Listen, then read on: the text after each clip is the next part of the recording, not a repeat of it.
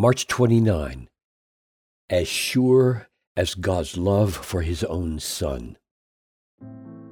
He who did not spare his own Son, but gave him up for us all, how will he not also with him graciously give us all things? Romans 8:32.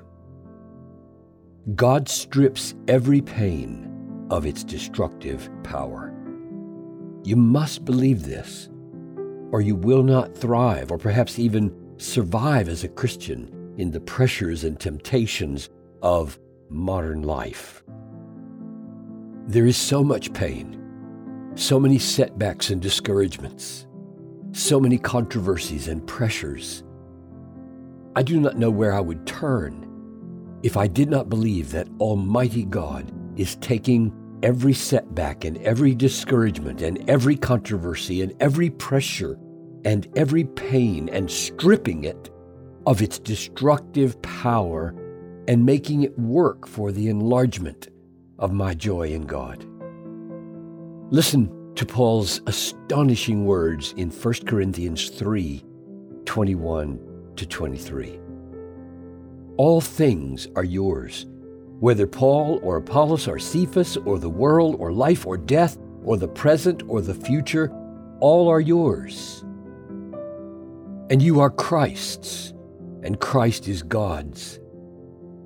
The world is ours, life is ours, death is ours, which I take to mean God reigns so supremely on behalf of his elect that everything which faces us in a lifetime of obedience and ministry will be subdued by the mighty hand of God and made the servant of our holiness and our everlasting joy in God.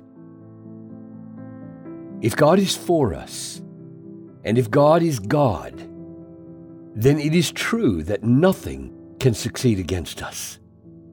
He who did not spare his own son, but gave him up for us all, will infallibly and freely with him give us all things, all things, the world, life, death, and God himself. Romans 8:32 is a precious friend. The promise of God's future grace is simply overwhelming. But all important is the foundation. I have called it the logic of heaven Here's a place to stand against all obstacles. God did not spare his own son.